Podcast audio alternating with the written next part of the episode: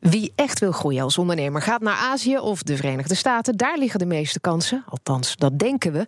Soms liggen de mogelijkheden gewoon dichterbij dan je denkt in good old Europa. We gaan deze weken die plekken letterlijk op de kaart zetten. Check daarvoor ook bnr.nl. En dat doen we samen met Frans Nedersticht van RVO, de Rijksdienst voor Ondernemend Nederland.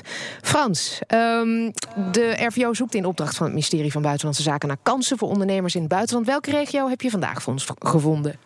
Uh, we gaan vandaag naar de regio. Goedemorgen trouwens. Goedemorgen. Uh, we gaan vandaag naar het noordwesten van Italië, naar de regio uh, Piemont en ehm, Lombardije. Dus een beetje Turijn, Milaan, die, die kant op. Waarom dat gebied? Wat zit daar? Nou, zoals je net al zei voor de reclame, ehm, gaan we het vandaag over luchtvaart hebben. En dan eigenlijk, niet, de, de, eigenlijk twee, twee onderdelen van de luchtvaart. Dus echt de luchtvaartindustrie, dus vliegtuigen bouwen. en anderzijds ook over luchthavens en over luchthavenontwikkeling. Oké, okay wat, wat is de economische waarde van dat gebied? Kan je daar een cijfer op plakken?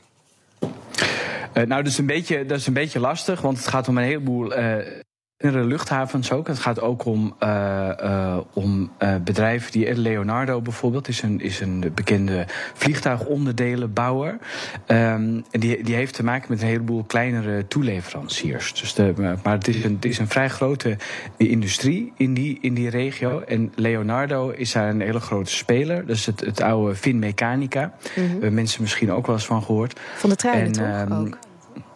Ja, ja, ook van de treinen, ja. En, uh, maar, die, uh, maar die hebben een. Uh, dat, dat, is misschien wel leuk om te, om te melden. Die hebben een hele aparte regeling bedacht.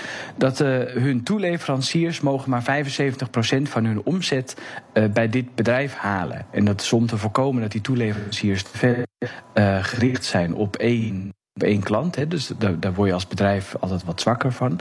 Uh, en ook om de concurrentie onderling tussen toeleveringsbedrijven en, en de innovatie uh, wat um, te stimuleren.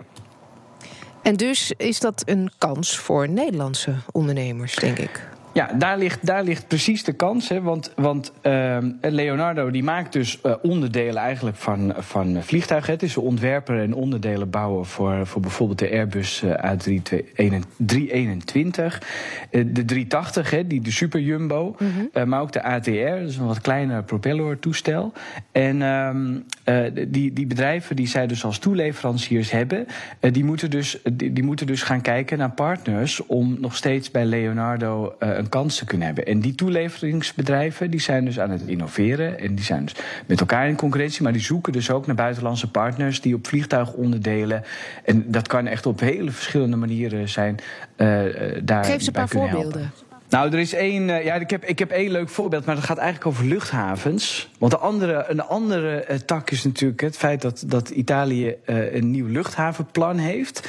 En die willen het aantal vliegtuigpassagiers in de komende 12 jaar verdubbelen tot 300 miljoen uh, passagiers, zo'n beetje. En dan zitten die Italianen, die Noord-Italiaanse luchthavens, die zijn, daar ook, uh, die zijn daar ook mee bezig. En één Nederlandse partner die ze daarvoor hebben aangetrokken, is de Nederlandse Evia Fox. En Evia Fox kennen de meeste vliegtuigpassagiers wel van die, van die vriendelijke uh, aankondigingen die je op Schiphol ook hoort. En dat is een geautomatiseerd aankondigingssysteem. Dat loopt gewoon via een computer. En dit is een Nederlands bedrijf die dat levert. En die levert dat nu dus ook aan Noord-Italiaanse uh, uh, luchthavens. Dus als jij hoort dat je naar die en die gate moet, omdat er wordt geboord, dan is daar, zit, daar zit dat Nederlandse bedrijf achter. Ja, dat is dus uh, als je op Schiphol ook bent. Hè, je hoort altijd dezelfde mevrouw en dezelfde stem. En, maar ja, die mevrouw die, die is helemaal niet zeven uur. Nee, oké. Okay. Nee, die is niet echt. Dat is gewoon een computer. En, uh, maar ja, de, de, truc is, je kunt wel woorden in een, in een systeem laden... maar dan heb je toch altijd met intonatie te maken en dat soort dingen.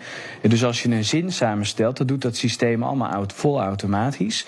En dus dan, als je dan een zin samenstelt, dan moet je daar ook... Uh, je moet voor die intonatie voor die loop van die zin...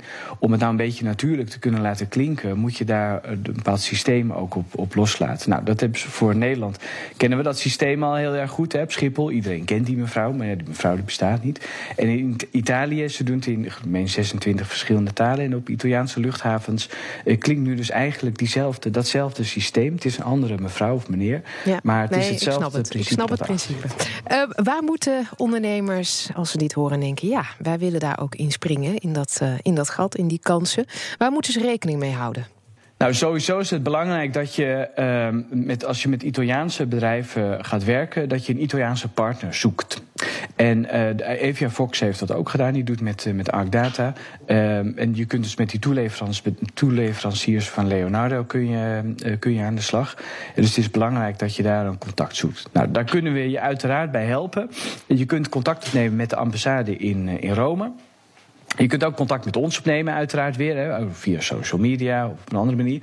En binnenkort organiseren we bij de Rijksdienst een, een kansenseminar. En dat is een, een, bijeenkomst voor Nederlandse bedrijven die geïnteresseerd zijn in die Italiaanse uh, luchthavens of luchtvaarttechniek. Uh, en dan kunnen, krijgen ze van ons te horen van nou, wat zijn nou de mooie kansen uh, die er voor jullie ook liggen. En daar hebben we nog geen datum voor weten te prikken, maar dat komt binnen twee, drie maanden komt okay. bij ons in Den Haag. Na de verkiezingen, denk ik dus. Of je zegt ook binnen een paar maanden, dus dan is het sowieso na de verkiezingen. Want moeten ondernemers daar nog rekening mee houden? Um, nee, ik, ik, denk, ik, denk dat het, ik denk dat het goed is als ondernemers uh, even scherp zijn op wat, wat wij ze, hoe wij ze zouden kunnen informeren. En uiteraard, als ze zelf al een uh, potentiële partner hebben, kunnen ze natuurlijk altijd bij ons terecht voor advies over, uh, over die bedrijven die in Italië zitten. Heb je al een idee welk pareltje we volgende week donderdag gaan bespreken, Frans? Ja, volgende week wordt iets heel anders. Wel weer Zuid-Europa, maar niks techniek of wat dan ook. Volgende week gaan we gewoon hapjes en drankjes doen. Um, en, want we gaan naar de Spaanse regio Rioja. En, bekend van de wijn natuurlijk, maar ook van, de, van de, de, de heerlijkste hapjes. En daar ga ik volgende week iets meer over vertellen. Tapas. En misschien neem je ze ook mee. Tapas, dan? ja. ja. Wie weet, dankjewel. Ja, wie weet, wie weet, hè. Frans Nedersticht van de RVO, dankjewel.